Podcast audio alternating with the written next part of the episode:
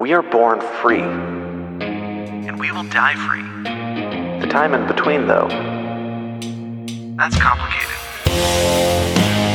in that time, governments, institutions, and our egos will limit our ability to find true freedom in this life. These are real stories of real people overcoming the odds, persevering in justice, and unlocking their potential. Welcome to Finding Freedom. Here's your host, John Odermatt. Right, we are live, streaming live to the Lions of Liberty Pride on Patreon and locals. Uh, here with Gordon Magill. And Gordon's a trucker with over 25 years of experience uh, on the road across four countries. And he's here today to talk about what the heck is going on in Canada with the Freedom Convoy. And actually, originally, I reached out to Gordon before this all happened. I don't even know if we actually talked at that point in time. Um, but Anthony Meyer, you know, longtime supporter to this show, um, he wanted me to talk to Gordon about a, a separate topic, which I can't even remember what it is at this point in time. I think it had to do with the trucker that was uh, speeding and uh, was unable to put on his brakes and uh, had Oh, that. that fellow in Colorado. Yeah, yeah, he got he Yeah, crashed so- in Colorado. Yeah. Yeah, so maybe maybe we can talk about that if we have some time. But I want to focus obviously on you know what's most important here and what most people want to hear about. But with that note about Anthony, this is his uh, his Nittany show. So when you're uh, at the Nittany level in the Lions of Liberty Pride, you get to you know recommend guests and produce a show. So thank you to uh, Anthony for uh, for helping to make this happen. And Gordon, welcome to the show, man. Great to have you here. Yeah, thanks for having me, John. And hello, everyone. Hello, uh, Lions of Liberty Pride and all your various fans all across the internet. Hey man, you've been uh, you've been all over the place. You uh, I saw you an article in, in Newsweek, right? You've been several other different outlets. You've been on podcasts. Yeah, So, well, how- um, what- what's it been like? So I, I went back. I went home to Canada a week and a half ago to take part in the beginning of this uh, Freedom Convoy protest in Ottawa. I am Canadian, but I do live in the United States now. I live in upstate New York, so I'm not that far from Canada. we we won't hold that against you. No, thank you. I, I can't win either side of the border I'm on. When I'm down here, I'm an immigrant. When I'm up north, I'm a defector. I can't win.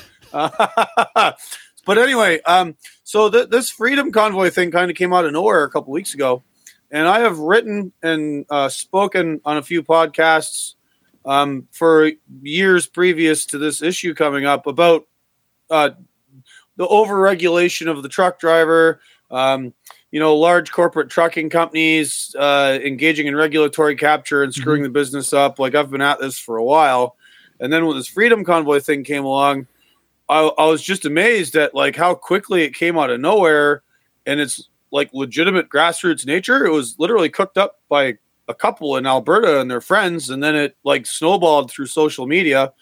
And um, so I went to Ottawa. I welcomed the Western Canada convoy, which was one of many that came to Ottawa to take part in this protest and are still there. And then I went downtown.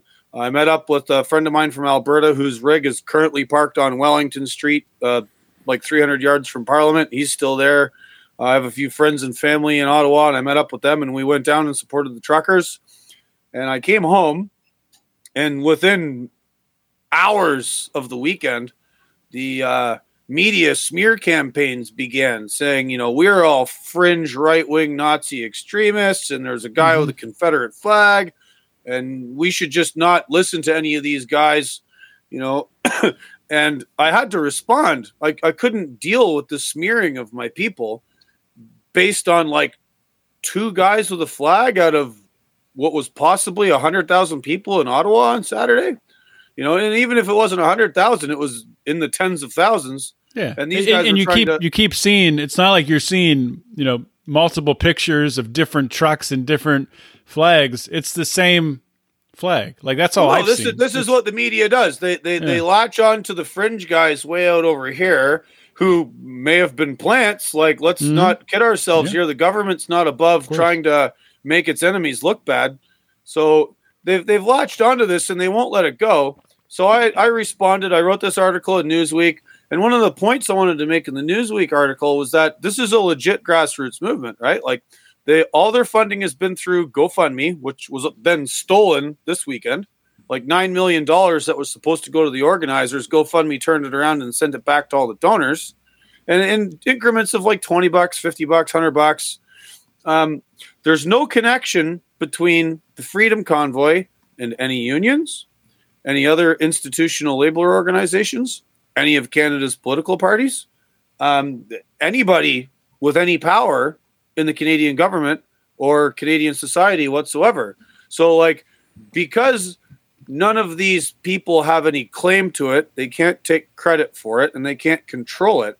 And one of the things I've noticed in sort of leftish online discourse, certain quarters of left media, are all these people freaking out about like, well, these these aren't real workers. They're the petit bourgeoisie, or they're reactionaries, or they're being funded secretly by billionaires. But if you actually look at the facts, who's being funded here by billionaires? The biggest representative organization of the trucking industry in Canada are called the Canadian Trucking Alliance. Who funds the Canadian Trucking Alliance? Massive trucking corporations that have thousands of trucks who are owned by billionaires and shareholders, publicly traded Mm-hmm. companies. The Canadian Trucking Alliance has attacked the Freedom Convoy publicly in the media. They support Trudeau's vaccine mandates, and they are donors to the Liberal Party of Canada who are currently in charge. So, all these dumbasses in the media who are claiming that billionaires are supporting us are actually reporting the opposite, right? The opposite is actually what's happening. Billionaires Yeah, and are supporting Trudeau. And it's not like you, you can't like fake a protest like this because you have actual trucks. Like you can't you can't just you know manufacture fake trucks. They- they- I mean, these aren't coming out of thin air.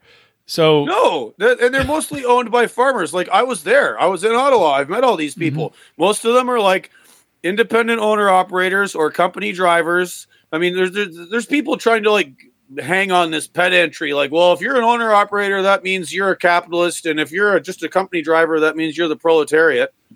It's ridiculous.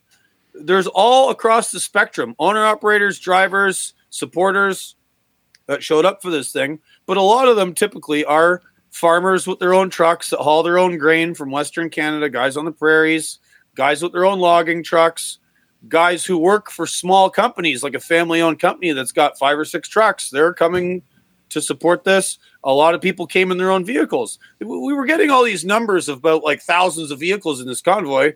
Well, yeah, most of them were actually pickup trucks because a lot of the guys who've been laid off because of the vaccine mandate and crossing the border can't actually take their company's big rig to the protest, so they're bringing their own vehicle or they're bringing an mm-hmm. RV or they're like towing a trailer with a homemade sign on it. You know, like come one, come all. It's actually there's a quite broad spectrum of people involved in this, and uh, like I said, the the all of these all of this disinformation and smearing going on in the media, I couldn't stand by and watch it happen, which is why I've written these articles. So how did this? You, you mentioned a little bit there at the beginning that this just how crazy this is. How this came together with just you know a couple talking around the the kitchen table, and it seemed like it. It didn't seem like it actually happened. In the matter of a week to a week and a half, all of a sudden you have you know one of the largest protests in the modern era. So how were they able to bootstrap this, raise upwards of I think what 10 million on GoFundMe that was then canceled out and then quickly I think another 5 million maybe more than that I haven't checked or haven't heard recently on uh, Give Send Go. What how did this happen? Well, I think how it happened was you have to understand. Uh, I mean, you're in the United States. In Canada, we've had some pretty atrocious lockdown measures, both at the provincial and federal level, and people have had enough. So when this movement came out on social media, it touched something deep in the Canadian collective psyche that said that that was like a talisman. We have had enough. We have had enough of our lives being interrupted. We have had enough of the psychological warfare. We have had enough of masks. We have had enough of vaccine passports and the bifurcation of society between the vaccinated and the unvaccinated, which is basically medical apartheid. And the, the general Canadian public has had enough of this garbage. And so they glommed onto it. So every time like a convoy would get organized, say in Vancouver or Calgary, wherever, they mm-hmm. would come truck out trucking and people would like hang out on overpasses or on the side of the highway waving signs. And as the Western Canada convoy came east, all those videos would get shared around the world and then you would see more of it in Ontario and Manitoba and Quebec and the Maritimes and it just snowballed. It was like a literal social media snowballing thing because the message resonated with people. We have had enough of this garbage and we want our regular open society back. I want to tell you guys about iTrustCapital. It's the number one crypto IRA platform in the United States. Um, you can self trade cryptocurrency, physical gold and silver right in your retirement account. Now you get the the tax advantages of a traditional IRA. You get them while trading crypto and physical gold and silver. Um, as an iTrust client, um, you're going to be able to log into your account and self trade 24 7. Transactions are executed in real time and settle in seconds. They offer more than 25 crypto assets and they're growing. Um, they have transparent pricing, they have the lowest and most transparent costs in the industry by far, and they post the fees right up front so you can see them. iTrust is secure. They use Coinbase custody and Curv to secure uh, your assets. iTrust also has over 1,500 overwhelmingly positive reviews on Trustpilot. Now, here's the kicker, guys. Special offer here. All you got to do is visit itrust.capital slash lions and sign up today, open an account, move money from an existing 401k, whatever you got to do, and you're going to get $100 of Bitcoin when you fund your account. Go to itrust.capital slash lions to sign up today. And we talked about this a little bit when we talked uh, before the show. Um, but but you look at the way Trudeau has reacted to this, and I mean Trudeau, I think, is a very stupid person. Because um, if he if he was smarter, I think there's there's much much better ways to to deal with this, and he could have he could have saved some face which I, at this point I'm, I'm not sure what's going to happen or how it's going to play out. But Trudeau has tried to um, what, what he confiscated gasoline, which I don't know how how real that was, or just a, you know just a show for the cameras. And the the military in camera in uh, the military in Canada has you know they're, they're not getting involved. They're standing down. The Ottawa police are seemingly not getting involved. So uh, what happens next here? It's kind of at, at a standstill. What, do you think is going to happen? Well, yeah, it, it, Tr- Trudeau is in a rock and a hard place. So the, I'm going to give you a little bit of a background about Canadian politics because in Canada Sure. they have the British parliamentary system.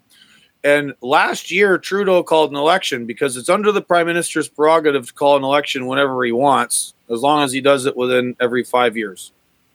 So Trudeau mistakenly thought that everybody loved him uh, because of his COVID regime stuff, and he called an election, and then nothing changed. He was already in a minority parliament position, so he has enough seats. He has more seats in parliament than the other parties, but not enough seats to form a clear majority, which means he has to work with other parties to get legislation passed. This past election did not change that. So he he's in this position where his claim to power is contingent on keeping the support of the small minority of people who already support him. And if he is seen to cave to us, that small hmm. minority will become a much smaller minority. And if there's a, a non confidence motion or that triggers another election, he's probably toast. That said, he, he, he also can't he also can't keep ignoring us.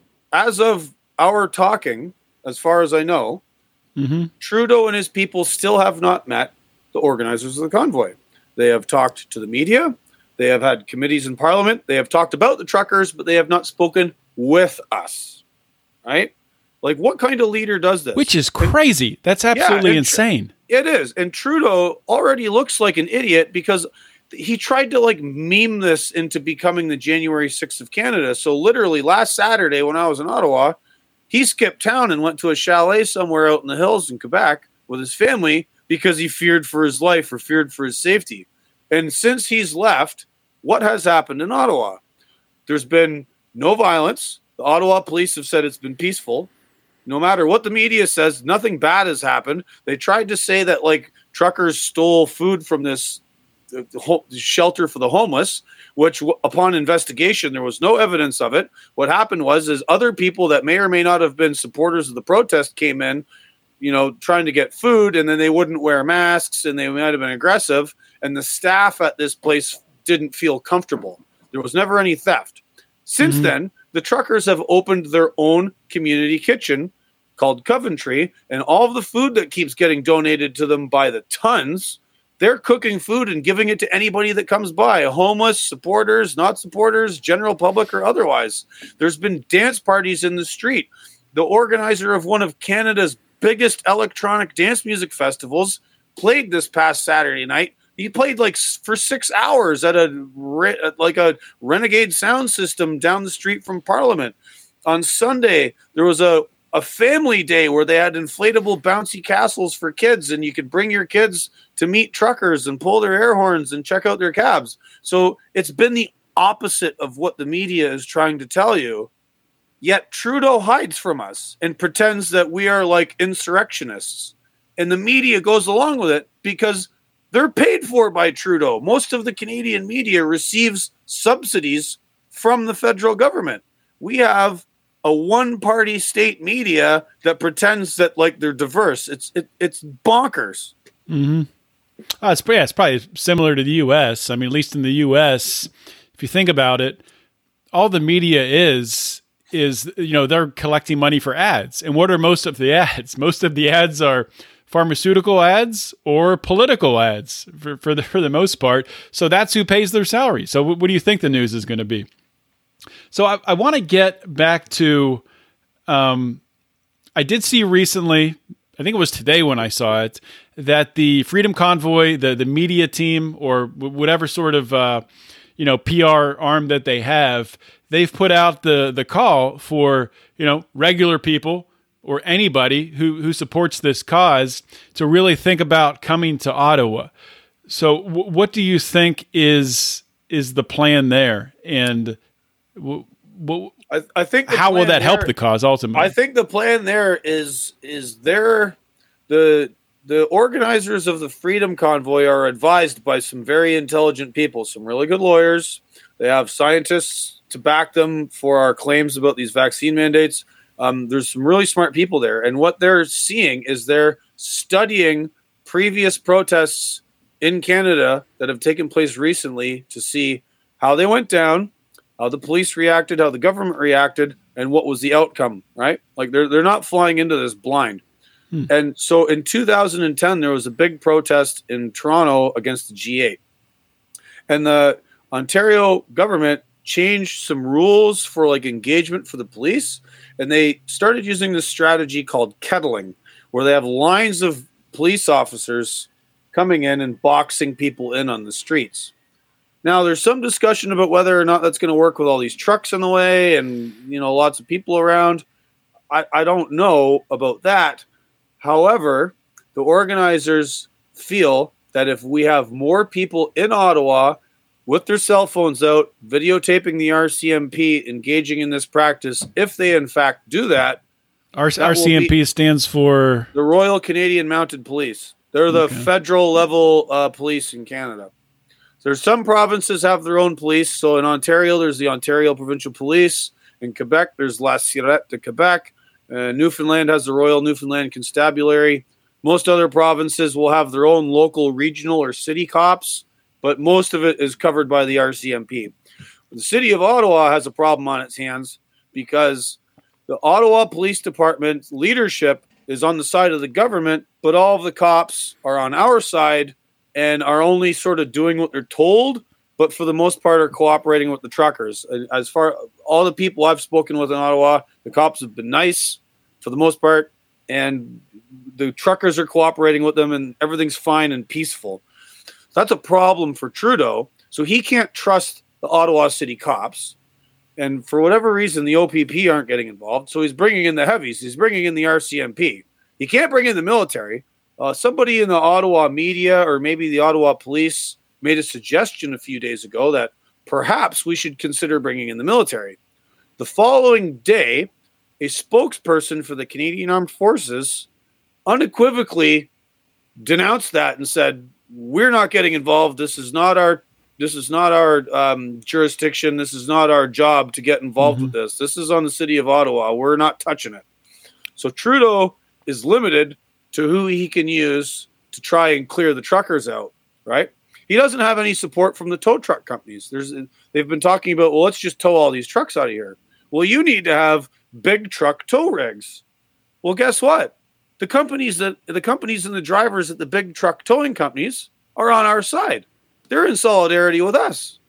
So the, the those people told the city of Ottawa, well, all our drivers have COVID. We're not available. The, city of Ottawa has got no friends, right? Trudeau mm-hmm. Has no friends other than the media and the establishment shitbags who keep lying about us all the time and want to just like pretend we don't exist or pretend that we're fringe right wing extremists. So the only thing he's got left is the RCMP, which I think is why you saw this SOS video from the organizers last night saying, Hey, everybody, if you can, come to Ottawa, bring your cameras, you know, like let's document this because this is the last thing we think they might use against us. And the more people that are here to see it and document it and talk about it, the less chance it's actually going to happen. So what what the Freedom Convoy do they have a, I mean do they have a list of of demands? Is it essentially are, they, are, they, just yes, are they just the, demanding the, to to get rid of all the COVID the restrictions? The list is real simple an end to all vaccine mandates, an end to all vaccine passports, an end to the COVID regime completely. It's not just about the truckers. Like that's mm-hmm. that's what primed it. That was the catalyst for it. But this this protest is much larger in scope, and it, it's larger, but also focused only on this stuff. Right? It, there could be any number of other issues, but we are tight on this. And all of the COVID stuff. Other countries are opening up. Other states in the U.S. that never really closed to begin with. There's the world is moving on past this two years of nonsense. The case numbers are going down. The vaccine has been proven to not really work against Omicron, which has already sort of faded away. The scientists are all saying, like, you just have to sort of deal with it. It's going to be endemic, just like every other flu pandemic that we've known about in human history. And we're all moving on, but Trudeau is not. So there's something deeper going on in the background, whether it's like Tr- Trudeau and most of his cabinet being children of the WEF youth leadership summits and being answerable to Klaus Schwab and Bill Gates and all these other douchebags. I mean, I won't get into that, but like they do have those connections. Mm-hmm. And true, and, there's there are corporations, tech companies, and pharmaceutical companies working with the Trudeau government to like manage all these QR codes and manage everybody's vaccine status, and they're trying to sell some of their technology to the United States government to do the same in the U.S. So they're literally, and I say this a lot on Twitter, they're literally trying to construct a biomedical surveillance state. Hundred percent. So like. Th- th- this is the Alamo against that, right? We don't want any of these mandates that would necessitate the creation of this biomedical surveillance state. And that's it. That, that's it. We just, no more mandates, no more vaccines, no more passports. That's it. Done. So, so I talked about this a little bit last week. I had a uh, did a solo show and, and ranted a little little bit about the uh, you know Freedom Convoy, what was going on, and talk about just how you know how inspiring it was to watch you know, the, just the, the videos posted on Instagram and Twitter of the trucks going by and the people out in the freezing cold cheering. Um, it, it, was awesome. I couldn't get enough of it. I was watching them like a like a crazy person. But the thing that I'm worried about, and, and maybe and, and maybe I shouldn't be worried about this, is sort of the blowback. This is something that you know I agree with, and you know people who are liber, you know libertarian leaning libertarians agree with what the Freedom Convoy is doing.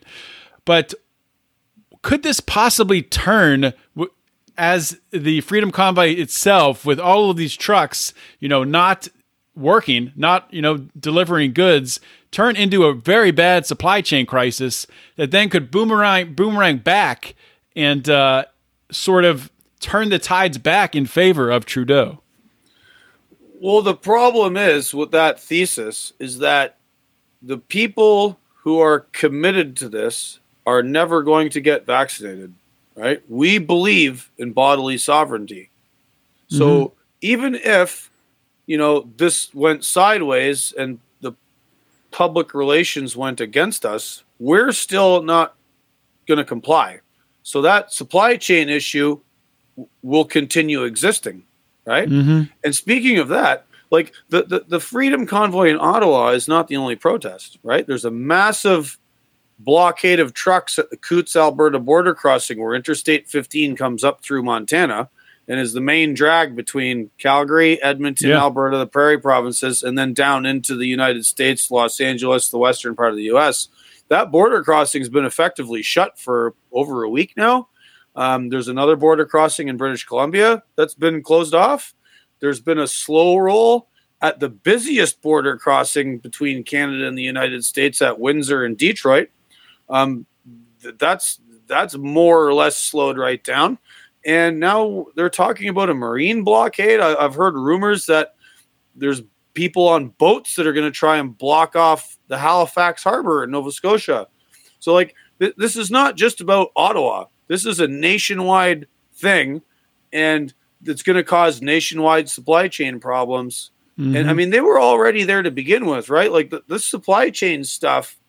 This is the problem. Like Trudeau has already Trudeau has shot himself in the foot, right? So some back, he imposed this vaccine mandate a month ago. It started in January, right?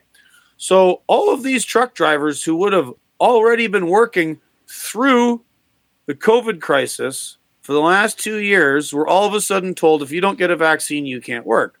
Well, there's no study done anywhere that says truck drivers spread it any more than anybody else. There's no tr- study done anywhere saying truck drivers get or catch COVID any more than anybody else. And we've all been working through this. We are the most essential of essential workers. And then Trudeau just comes along and says, well, you have to get your vaccine now or you're not allowed to work. Oh, I guess we're not very essential anymore, then, are we? Right? So like mm-hmm. The, the the pre the previous supply chain issues that had already been like stacked up before this happened, Trudeau made it worse. This is on him. Okay? No, I I, I agree. I agree. Um, yeah, just I mean, in, I mean, it, it would be it would be hard to believe that there's not going to be you know greater supply chain you know issues that that come because of this. But I, you bring up a great point. I mean, it's not like the people who are standing for this and risking everything, you know, by going to Ottawa, by you know doing these different blockades. It's not like they're going to turn around one day and just say, "Yeah, you know what? I'll, I'll just get I'll just get vaccinated." I mean, yeah, no, pe- people are like a lot, a lot of these guys that, that own their own trucks are literally putting their livelihoods on the line. If their truck gets seized by the government and then they lose it, they're done. You mm-hmm. know, and and guys that have been that even that are just regular drivers what happens if they get arrested or the media smears them or something?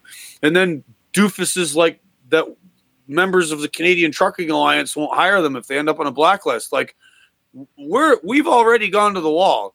This is the wall. This is the line. This is the alamo. You know if you if trudeau thinks like he's just going to snap his fingers and say well who cares about these guys that um, are protesting against me? You can't just replace 10% of every truck driver in Canada tomorrow, right? Yeah. It can't be done. yeah, they don't have the uh, they don't have the robots to do that. no, I mean they're trying that, but I think that's a lot longer off than some of the pimps yeah. would would believe. Yeah, that was a big uh yeah, what was that 20? Yeah, it was 26. No, that was the, for for this last election. Andrew Yang was talking about that like it was coming you know, like it was imminent. There were going to be, you know, robot truck drivers. But yeah, I think that's that's decades away. If if it ever happens, I mean, who knows? I think it but, might happen in certain sectors of the business, but not all of them, and not as fast as they seem to think it's going to. Mm-hmm. They have a lot of hurdles to jump before that becomes a thing.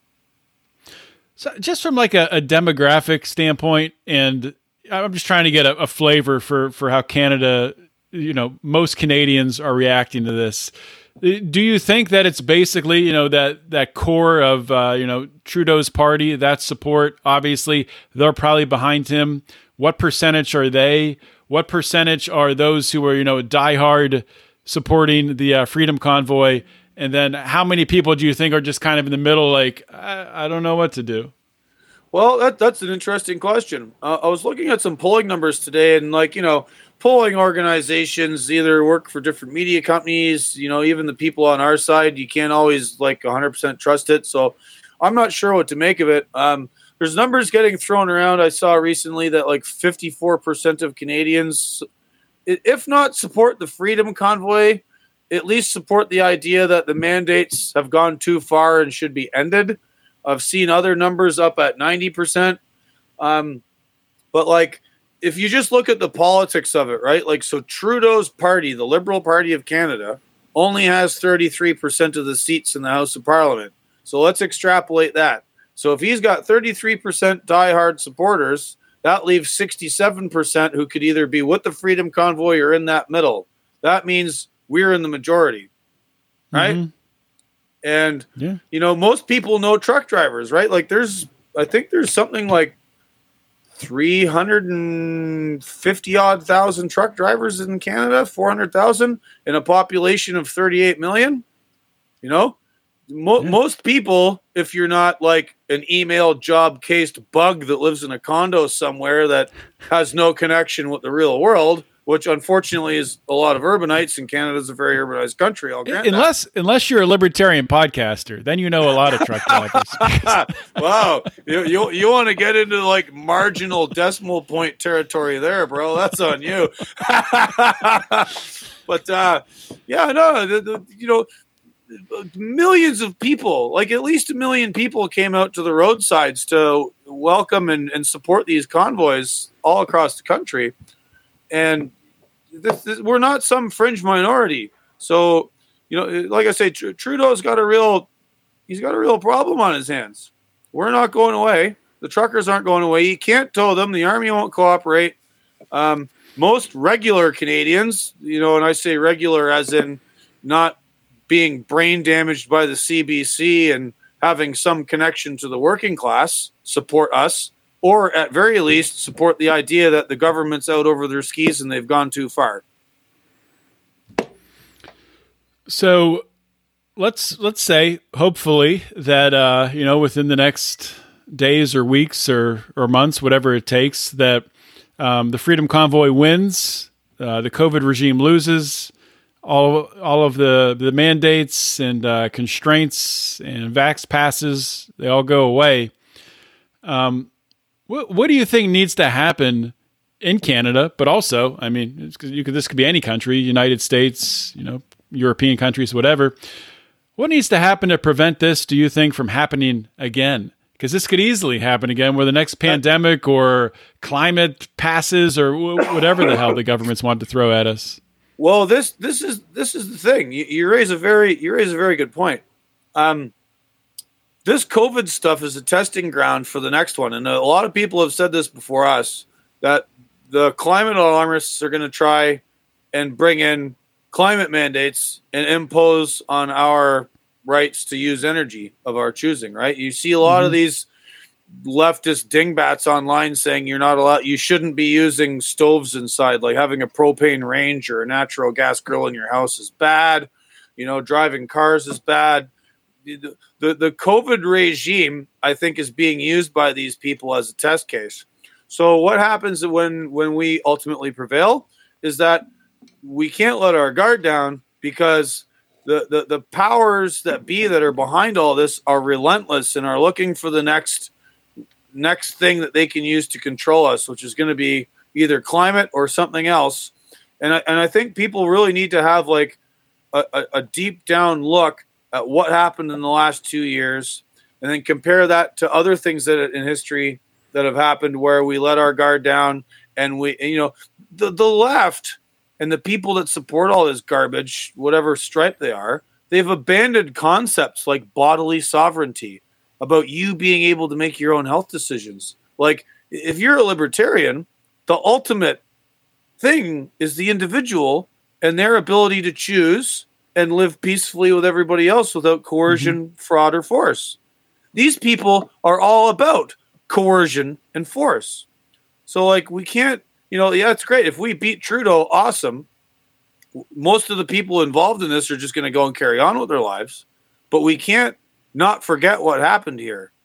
Mm-hmm. We can't not forget that these guys basically shut society down for two years and tried to impose biomedical fascism on us in the form of vaccine mandates. And I, I choose those words very, very, very carefully. Uh, The, the term fascism gets thrown around a lot by all kinds of stupid people who don't even know what the original version of it meant, who don't even know what Mussolini meant, or FDR, or Hitler, or any of the other people that are accused of being fascists, or who who are the progenitors of it. It is the government and corporations working together to manage the economy and to manage society. What we have here is Trudeau working with big tech and big pharma, and this is happening in the United States as well and in other countries, to create surveillance systems for keeping an eyeball on the average person, right? And for heavily coercing or forcing them into taking pharmaceutical products they don't want to take. I mean, this is literally government and corporate collusion in attempting to manage all of our lives. This is textbook fascism. And there's morons out there saying that me and my fellow truck drivers trying to defend against this are the fascists. It's 1984 level bullshit. Right? And we have to keep we have to keep on guard for that because they're going to keep trying to push it. Well, it's it's the only playbook that they have to respond. Um, they, they can't respond, you know, with with actual facts because if you, when you stack up the facts against each other, they lose. So they yeah they go back to calling the other side fascists, racists, Nazis. It's the same thing when you look look what's happening to Joe Rogan right now. Joe Rogan, you know, just ha- and Joe Rogan's not even like a you know a controversial guy. Um, he's No, not a political only- guy. the only reason that Rogan is controversial is become he's is because he's so wildly popular, right? There's a Yeah. uh, let, let- let me be so bold as to state there's a a similarity, almost an analog between what's happening with the Freedom Convoy Mm-hmm. and what's happening with Rogan. Bear with me. Yeah, go So- for it. Rogan, right, who's a comedian and a former television host and an MMA guy, you know, he, he he's had his fame and his successes before his podcast started. Then he starts a podcast in his living room with his friends, and then it becomes the biggest thing on the internet. And you would have seen these Nielsen ratings that came out a few months ago that showed that every single one of Rogan's episodes would, on average, get 11 million viewers. The mm-hmm. next TV personality south of Rogan in that ranking was Tucker Carlson at like 4 million. And then it all descended from there. So all the mainstream media people are getting creamed by this like comedian martial artist guy with a podcast. So they have to attack him because he's beating them at their own game with something he built himself, literally out of his living room that grew organically and he's ju- he was just popular with the people. Take the Freedom Convoy.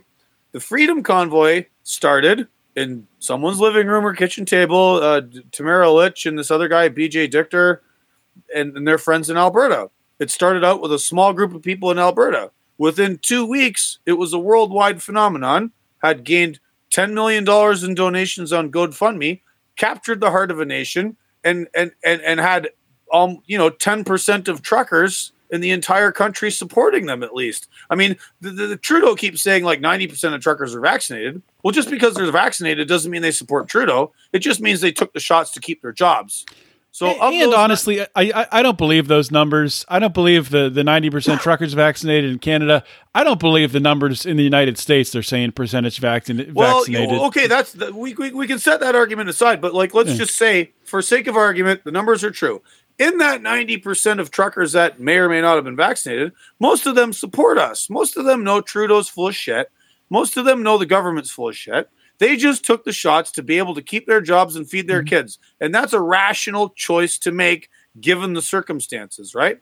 So we have this organic convoy that, like Rogan, it's popular amongst the people, it's supported by the people, and it blew the doors off of all these institutions that didn't see it coming and have no claim to it. Like I mentioned earlier, we were discussing this. They're not attached to any unions, not attached to any labor organizations, not attached to any political parties, not attached to any media, not attached to anything. Just like Rogan wasn't.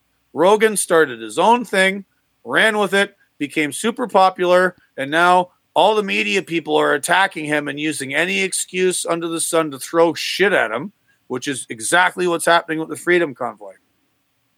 Yeah, and, and another similarity, um, you can't control either of them you can't control the Freedom Convoy because it is a grassroots movement and it's you know it, it, there, there's no like you said there's not a union behind it or any source of power that could be influenced or manipulated and with rogan say rogan sells out and he kind of has sold out to a certain extent you know agreeing to you know take down 70 episodes or, or whatever it was but say he sells out even more so and his, his show just turns into like a, a cable news type show um, people just won't he'll lose everything. He'll lose his whole audience. People don't want that. People want what they had before. That's why they. That's why they listen to it. That's why well, they watched the it. Thing. Like that. That's a perfect phrase. People want what they had before. People mm-hmm. want the society we had in Canada and in the United States and in the rest of the world. We want what we had before this COVID regime took over in response to a virus that has an infection fatality rate across the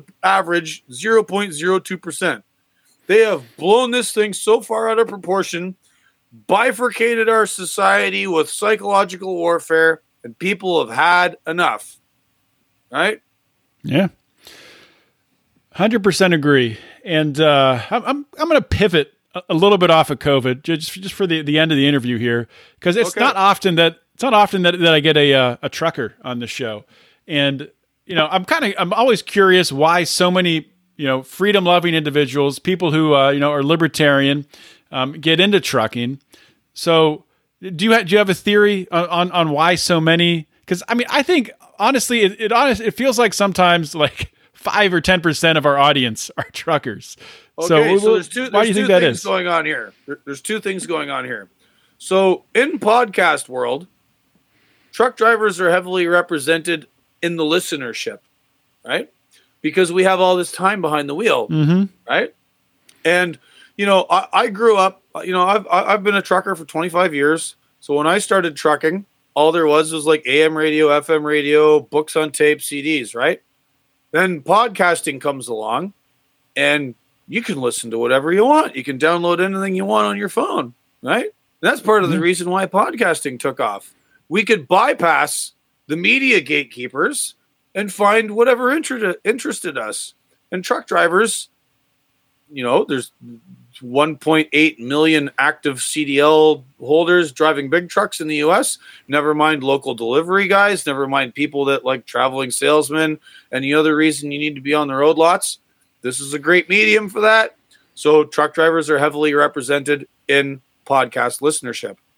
The other thing is truck drivers as a cohort, a subculture, a group, however you want to categorize us, we drive truck because our personality is not disposed to working with other people or being around other people all the time. Like we like being by ourselves. This is not the job where if you're a really social person, you're going to be successful at it because you're in the cab of a truck all day. Like you might interact with customers when you're loading or unloading, mm-hmm. you go to the truck stop, you know, it's not completely lonely, but the majority of your day you are by yourself and you have to have the personality that goes along with that. The personality types of people that like to be by themselves are also the types of people that like to be left alone, don't like to be told what to do, don't like office politics, don't like managers. Well, what are libertarians? People that don't like to be told what to do, right? So like all mm-hmm. of this, all of this stuff tracks, right? Yeah, and, and honestly, if you connect all the dots, podcasting as it started up, truckers probably played a large role in just the growth of podcasts in general because they had this huge demand. So, and podcasts have been a, a huge part in you know in spreading ideas about freedom and liberty. So, really, truckers have been the catalysts for you know pulling that demand curve for uh, for podcasts and helping to spread the message of liberty. So, you, Yeah, you can take sure. credit for that too as a uh, as a trucker. But I- I'm always curious because every trucker has at least one or 20 crazy stories of, uh, of stuff that's happened to them out on the road. And you have a career, you've worked in several countries.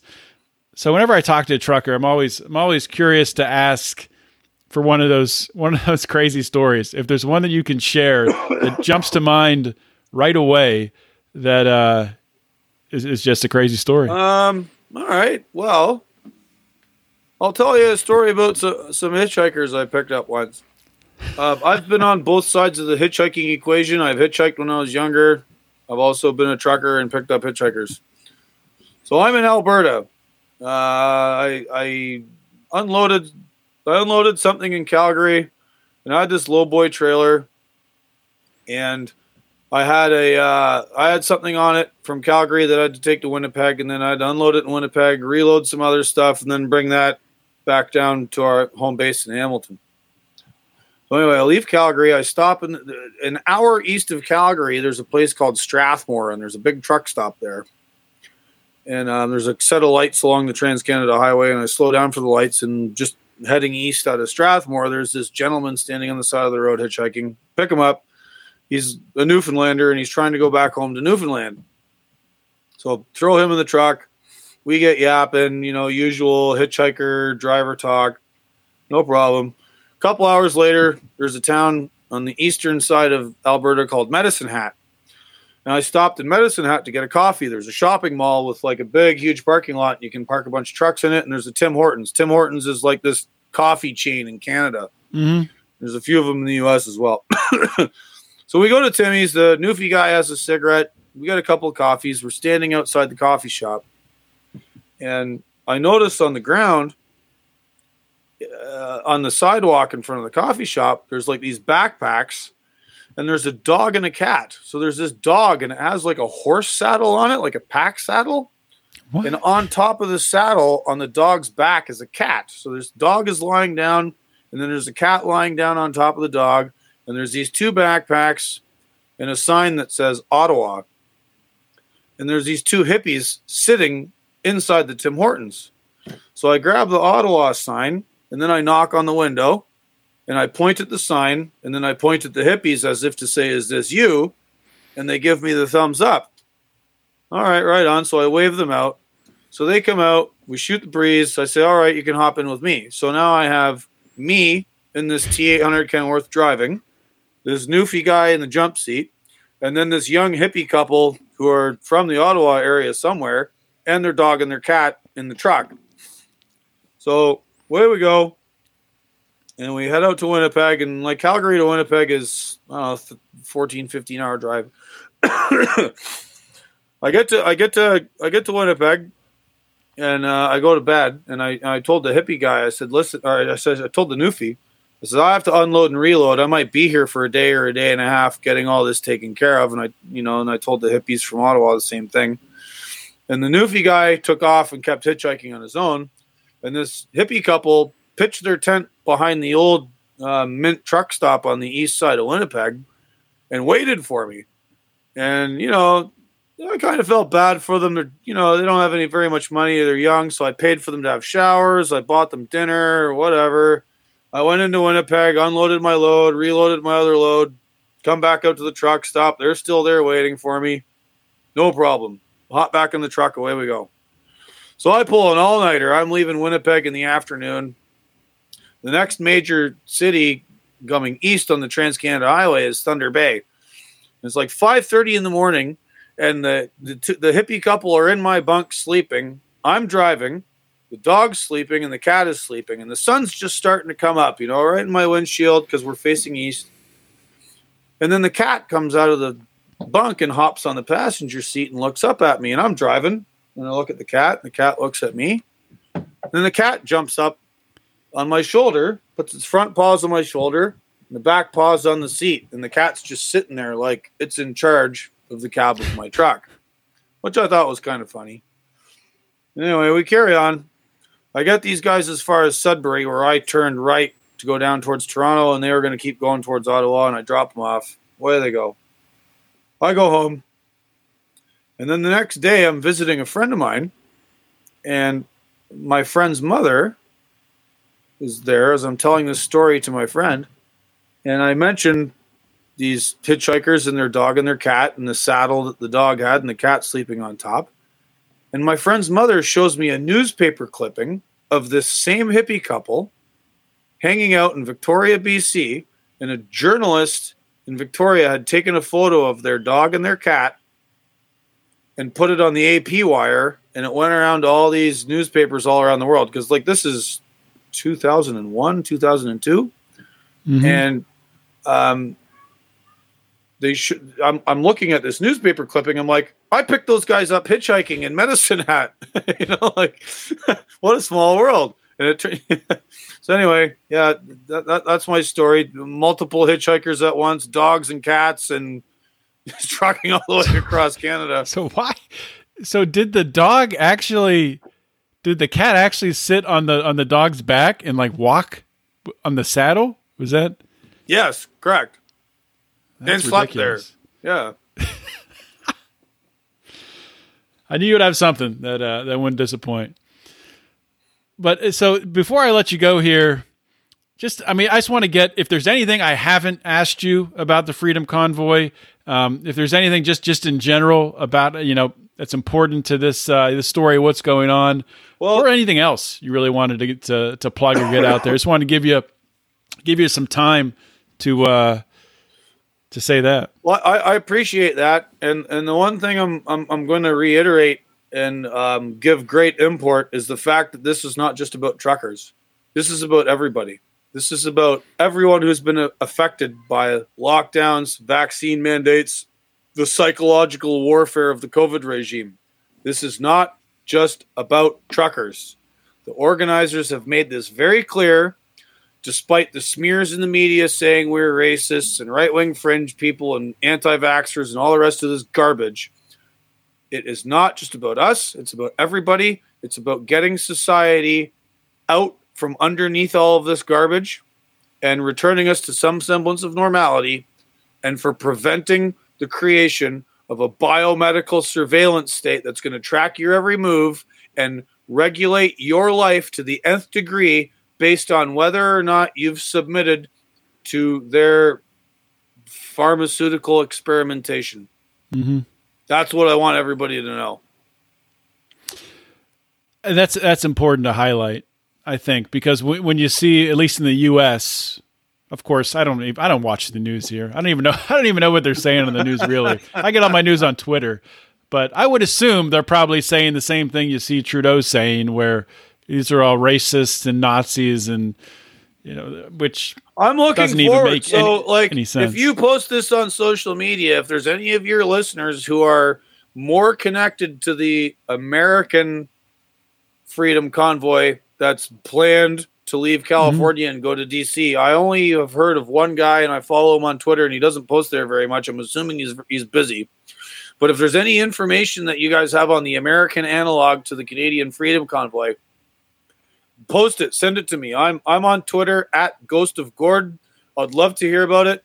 I would love to help you amplify your message. I'm here for my American brothers and sisters. I'm here for everybody around the world who's fighting these mandates, whether they're truckers, non-truckers, or just regular people.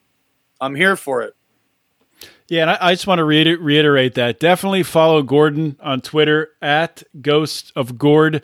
Um, just a couple, was that yesterday or two days ago? You had an awesome thread on there, just breaking down, you know, the current status, what, what was going on with the Freedom Convoy. Um, you know, like we talked about at the top of the show, you're very plugged in. You know, people who are right there on the ground in, in Ottawa. So um, definitely hi- highly recommend following Gordon. And thank I'm- you for I'm- giving. That, that, that's been that's been my beat here. I've I've sort of been thrust into this position as a citizen journalist, if only because I was already opinionated on the trucking business, and then this thing came along, and you know, just like what you're doing with your podcast and every other podcaster is doing, is we're giving voices to people and movements and ideas that the mainstream media and the regime media would rather ignore, pretend we don't exist, or smear us. And so here I am standing up for my fellow truck drivers, just this little account on Twitter, and just just by reporting on it, it's turned into a thing. And um, if I can be helpful in that regard, good. Hey, it's crazy when you think about it. Even back in 2001, when you were driving that hippie couple and their and their dog and their cat around, if the same thing had happened with a uh, you know massive uh, trucker protest, and you wanted to get your opinions out, then really there weren't ways to do it. I mean, there was what like blogs and stuff, but you didn't really have podcasts, and it, it's just it was, much more easily accessible sure. to influence the media. Yeah, much much more difficult back then for sure. I mean, as much as people want to trash Twitter and social media for being cesspools, and they can be, they're mm-hmm. also very effective tools if if if used correctly. Hundred percent. Well, Gordon, thank you for your time, and uh, we'll be uh, staying up to date, following you on Twitter as this uh, continues to develop, and you know maybe maybe have you back on to get another update. Yeah, no, anytime, brother. Thank you very much for having me, and uh, I'd like to say hello to my fellow truckers and trucker podcasters like Reed Coverdale and Tommy Salmons and you know that whole crew out there. You know, like uh, go follow them and thank you everybody for listening. I really appreciate the opportunity to um, share our message. All right, thanks, Gordon. Cheers. Hey, I want to tell you about the Daniel 3 Biblical Anarchy podcast with Jacob Winograd. It's an ongoing evaluation on how a Christian should view the state and human authority, as well as diving into the principles of libertarianism. On the podcast, he uh, explores the entanglements between the church and the state in order to bring Christians and the church back to practicing the mantra of no king but Christ episodes about philosophy, anarchism, politics, economics, and of course, very interesting guests. Please check it out the Daniel 3 Biblical Anarchy podcast with Jacob Winograd. Hey, everybody. Hope you enjoyed that interview today. Um, getting into the important topics of today, talking about the Canadian uh, trucking convoy, the Freedom Convoy. Uh, it's going to be exciting stuff to follow over the next few weeks and to see what happens in the United States as well. Crazy times. Uh, but before I let you go, I do have one small ask for you. As many of you know, I did start the Finding Freedom solo feed. And, you know, as a part of that solo feed, of course, you get every Thursday episode. I'm sure many of you are listening in that solo feed, um, but many are listening in the regular um, Lions of Liberty network feed. What you miss being in the Lions of Liberty network feed is you miss out on what I publish on Tuesdays.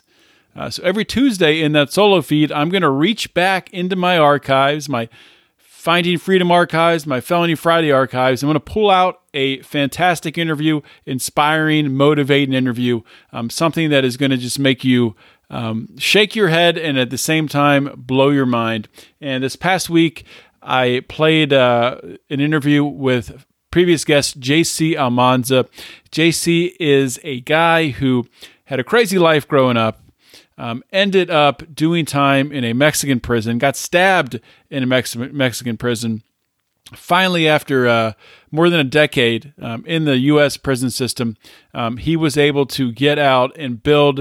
Uh, it's an awesome life as a personal trainer, um, an ad- someone who is an advocate for for health and wellness, and uh, someone who today uh, you know, on Instagram, he's one of the most motivating people um, that I follow. So definitely check it out. Subscribe to the Finding Freedom solo feed and check out Tuesday's interview with JC Almanza and share it with a friend. Thank you, everyone, for your support, no matter which feed you subscribe to. Um, you can always also also join the Lions of Liberty uh, Patreon. Go to patreon.com slash Lions of Liberty or for locals, just go to lionsofliberty.locals.com. I always I can't seem to remember that one what what the URL is, But of course, you get all our bonus content, all that great stuff. Um, you could have watched this interview with Gord, with Gordon that I did. You could have watched it live and commented it if you were in the Pride. And uh, with that, guys, that's all I got. Always remember to keep your head up and the fires liberty burning.